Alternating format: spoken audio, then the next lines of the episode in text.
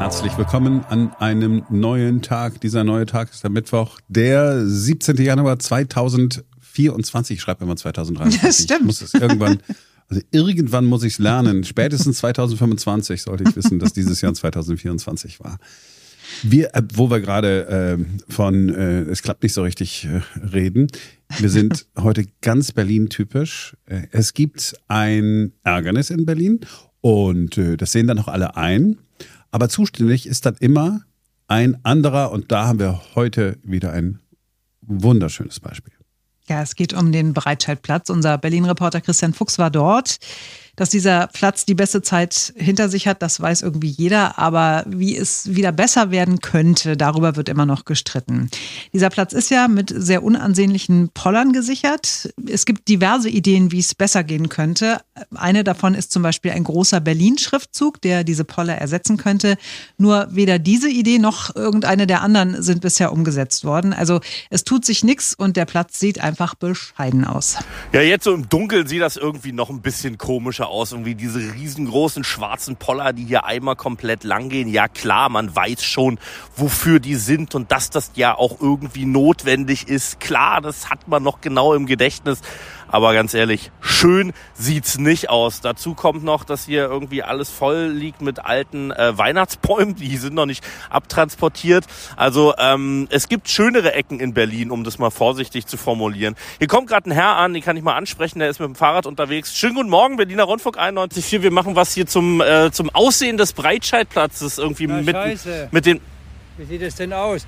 Dieser Weihnachtsmarkt ist total nervig, weil die Leute immer über Fahrradspur laufen. Ja Das ist ein Massenandrang, Samstag, Sonntag am Abend. ja Es geht ja. Fahrrad durch. Und jetzt hier nichts geräumt, man kann hier nicht richtig fahren. Ja, viele sagen tatsächlich, es ist ein Schandfleck, ja auch wegen den Pollern. Da wollte man sich ja schon was, sage ich mal, was Ansehnlicheres überlegen. Wenn ich so raushöre, würden Sie sich wahrscheinlich auch wünschen, oder? Ja klar, dass ein bisschen anders gestaltet ist, ein bisschen, dass man hier auch anständig, jetzt kann man nicht fahren auf dem Fahrradweg, jetzt muss ich hier auf dem Bürgersteig fahren, weil es hier...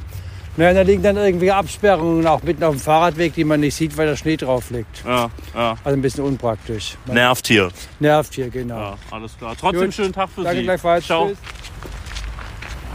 Ja, da ist er schon weiter gelaufen. Gelaufene Fahrrad, weil man hier auch nicht gut durchkommt. Ähm, und ich sag mal so, ich habe dem nichts hinzuzufügen, was der Mann gerade gesagt hat. Niemand findet das äh, schön äh, und es ist ja auch, wie wir jetzt gerade gehört haben, äh, nicht so besonders praktisch. Jetzt kam noch der Schnee dazu. Ja, bei schlechtem Wetter äh, ist alles irgendwie schlecht.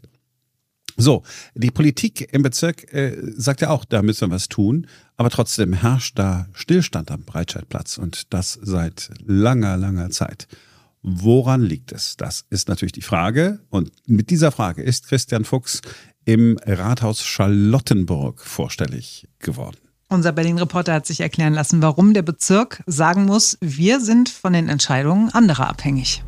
Ja, hier, wo ich jetzt gerade bin, ist das Büro von Bezirksstadtrat Oliver Schroffenegger. Er sitzt hier im vierten Stock bei einem äh, Kaffee gerade und wir können ein bisschen plaudern, Herr Schroffenegger. Jetzt ist es ja so, die Leute sagen, Mensch, na, es sieht ja hässlich aus. Man weiß ja, warum sozusagen die Poller da sind. Ne? Deswegen hat man sicher Verständnis. Viele würden sich es aber anders wünschen. Jetzt geht die Diskussion ja tatsächlich schon seit Jahren. Seit Jahren ist aber auch nicht wirklich was passiert. Ähm, muss man jetzt davon ausgehen, dass Sie es als Bezirk doch irgendwie vielleicht ganz schön finden dort? Nein, als Bezirk können wir es katastrophal. Wir haben vier Jahre die Debatte verfolgt, äh, die ja die Senatsinnenverwaltung im Wesentlichen geführt hat. Danach haben wir vor gut zwei Jahren die Zuständigkeit von der Senatsinnenverwaltung übernommen. Wir haben vor anderthalb Jahren einen konkreten Vorschlag vorgelegt, der seitdem bei der Senatsverkehrsverwaltung liegt und wir hoffen, dass da demnächst die Zustimmung erfolgt.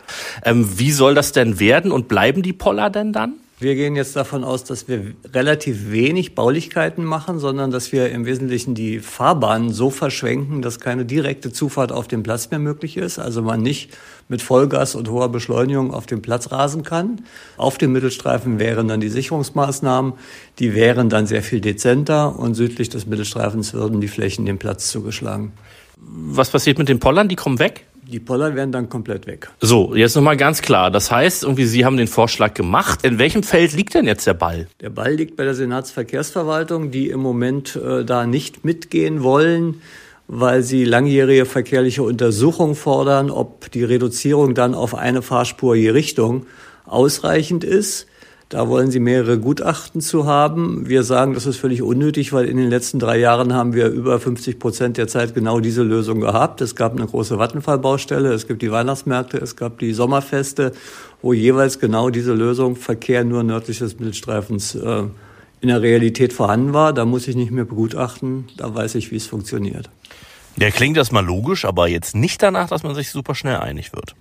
Also ein absoluter Klassiker in Berlin, Senat gegen Bezirk, Bezirk gegen Senat. Ob in diesem Fall der Senat bereit ist, sich doch noch zu bewegen, wir werden da nachhaken. Wir haben auch schon eine Anfrage gestellt, aber die Antwort haben wir noch nicht bekommen. Sobald es die gibt, hört ihr das dann natürlich auch bei uns. Und dann haben wir heute früh uns natürlich ähm, mit dem unerwarteten und schockierenden Tod äh, beschäftigt, von dem wir ja gestern Vormittag erfahren haben, mit gerade mal 43 Jahren ist Hertha-Präsident Kai Bernstein gestorben.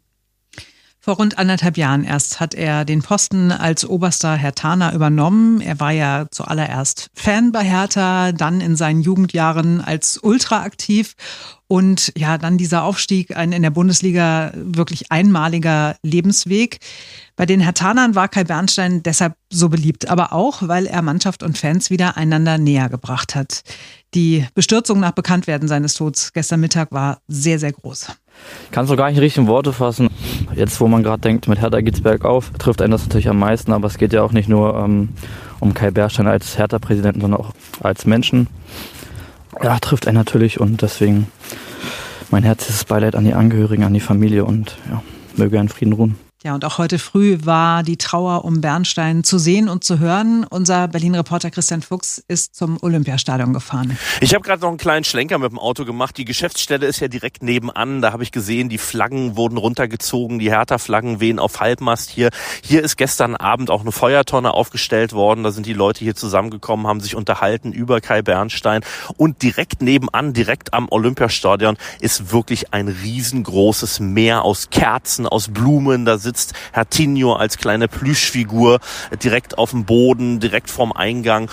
Und an die Stelle, wo man durchgeht, um seine Karte abzupiepsen, da gibt's so Handläufe. Und direkt an diese Handläufe haben viele Dutzend Fans ihre Fanschals gehängt. Also die hängen jetzt alle da wirklich. Das ist ein riesengroßes Meer und ein schönes Zeichen der Anteilnahme für den Tod von Kai Bernstein und auch die ganze Nacht über sieht man, da sind immer wieder Leute gekommen. Auch jetzt heute Morgen habe ich schon zwei, drei gesehen, die wirklich in den allerfrühesten Morgenstunden dann hierher kommen, ähm, dann Kerzen hinstellen, Blumen hinlegen.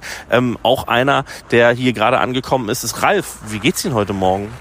Ich kann ihn nicht so richtig fassen. Ich habe das doch relativ spät mitbekommen, weil wir im Moment ähm, auf Arbeit viel zu tun haben. Handwerker, mhm. ähm, ausgefallene Heizung und ähm, ja. war natürlich erschrocken jetzt gewesen, was, was hier passiert ist. Deswegen heute Morgen selber nochmal gekommen, vor der Arbeit wahrscheinlich jetzt? Ja, ja, natürlich, einfach ähm, um eine Kerze niederzulegen. Ja, es, wir sind alle geschockt und ich denke mal, wir stammen ja aus so einer Generation, wo wir damals irgendwo alle mal angefangen haben als Fans, so Anfang oder in den 90er Jahren. Und deswegen war der Kai, glaube ich, auch einer, der ähm, uns dann so nahe gestanden hat. Und äh, ich weiß ja nicht, was ich jetzt als Worte finden soll. Ja, ich, ich, ich will auch gar nicht zu weit in Sie dringen. Ähm, nehmen Sie sich den Moment. Ich lasse Sie in Ruhe, ja? Schönen Tag. Alles klar, danke. Tschüss. Ja, also man merkt, die Fans sind wirklich berührt. Ne? Hier kommt gerade schon der Nächste. Also hier wird wahrscheinlich auch heute den Tag über noch viel passieren. Ja, und ganz sicher wird es am Sonntag beim nächsten Spiel von Hertha BSC auch ein würdiges Gedenken an den viel zu früh verstorbenen Hertha-Präsidenten geben. Was ich heute früh auch noch erfahren habe, was ich gar nicht über ihn wusste, er war ein Radiokollege. Er hat bei den Kollegen von Energy wohl äh, ein Volontariat gemacht, habe ich heute Ach, Morgen tatsächlich? gelesen. Mhm, ja. Ah, okay. Ähm, ja. Ja, es ist tatsächlich so, wenn jemand so jung stirbt, viel zu jung stirbt, dann man ist immer irgendwie angefasst und wie mhm. mag es erst der Familie gehen? So, und weil nach so einer Meldung einfach überhaupt gar kein persönlicher Schluss möglich ist, sagen wir einfach, das war's für heute. Wir sind morgen wieder für euch da, denn dann ist wieder ein neuer Tag.